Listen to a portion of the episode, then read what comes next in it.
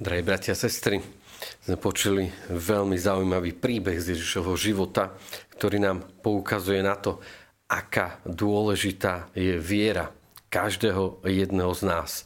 A nielen pre nás samých, ale aj pre ľudí okolo nás, pre našich príbuzných, pre našich priateľov, pre všetkých, s ktorými sa denne stretávame, ale aj pre tých zaujímavých, ktorých možno ani osobne nepoznáme.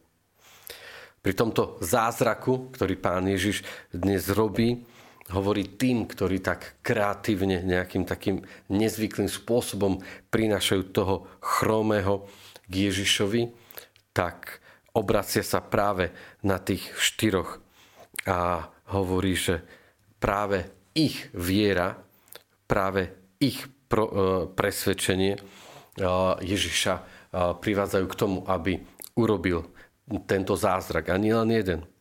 Ježiš, keď videl ich vieru, povedal, človeče, odpúšťajú sa ti hriechy. A okrem tohto veľkého zázraku, odpustenia hriechov, v zápäti potom hneď následne robí ďalší zázrak, že mu dáva tak, taktiež aj dar zdravia. Je to naozaj také fascinujúce, keď si uvedomíme, že práve to bola viera tých jeho štyroch priateľov. A presne tak je to aj v našom živote, že naša viera naozaj môže byť zdrojom neuveriteľných zázrakov.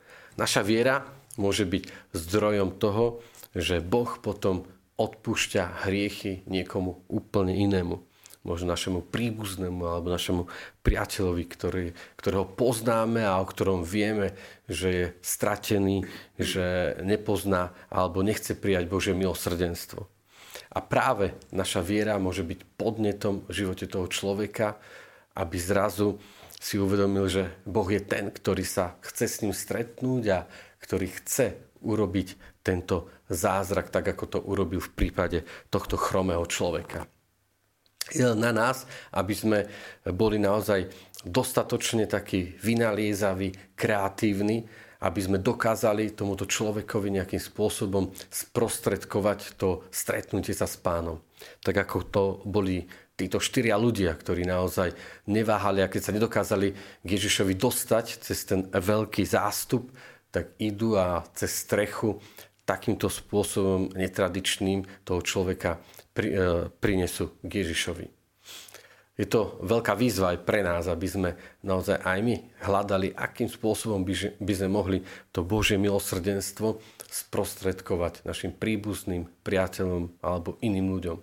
Môže to byť práve prostredníctvom modlitby, môže to byť prostredníctvom nejakého silného zážitku, ktorého môžeme sprostredkovať iným ľuďom, ale, alebo aj iným spôsobom.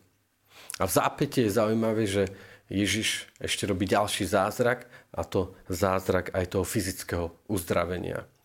A to isté platia aj v tomto prípade pre nás, že aj naša viera môže druhým ľuďom sprostredkovať aj to fyzické uzdravenie. Naše modlitby, naše príhovory môžu byť naozaj takým silným podnetom, že potom Kristus robí tieto zázraky aj v živote iných ľudí tak dneš, dnešné evanelium a celý dnešný deň je naozaj takou výzvou pre nás, aby sme si uvedomili, aký veľký dar viery sme dostali nielen pre nás samých, ale aj pre iných ľudí.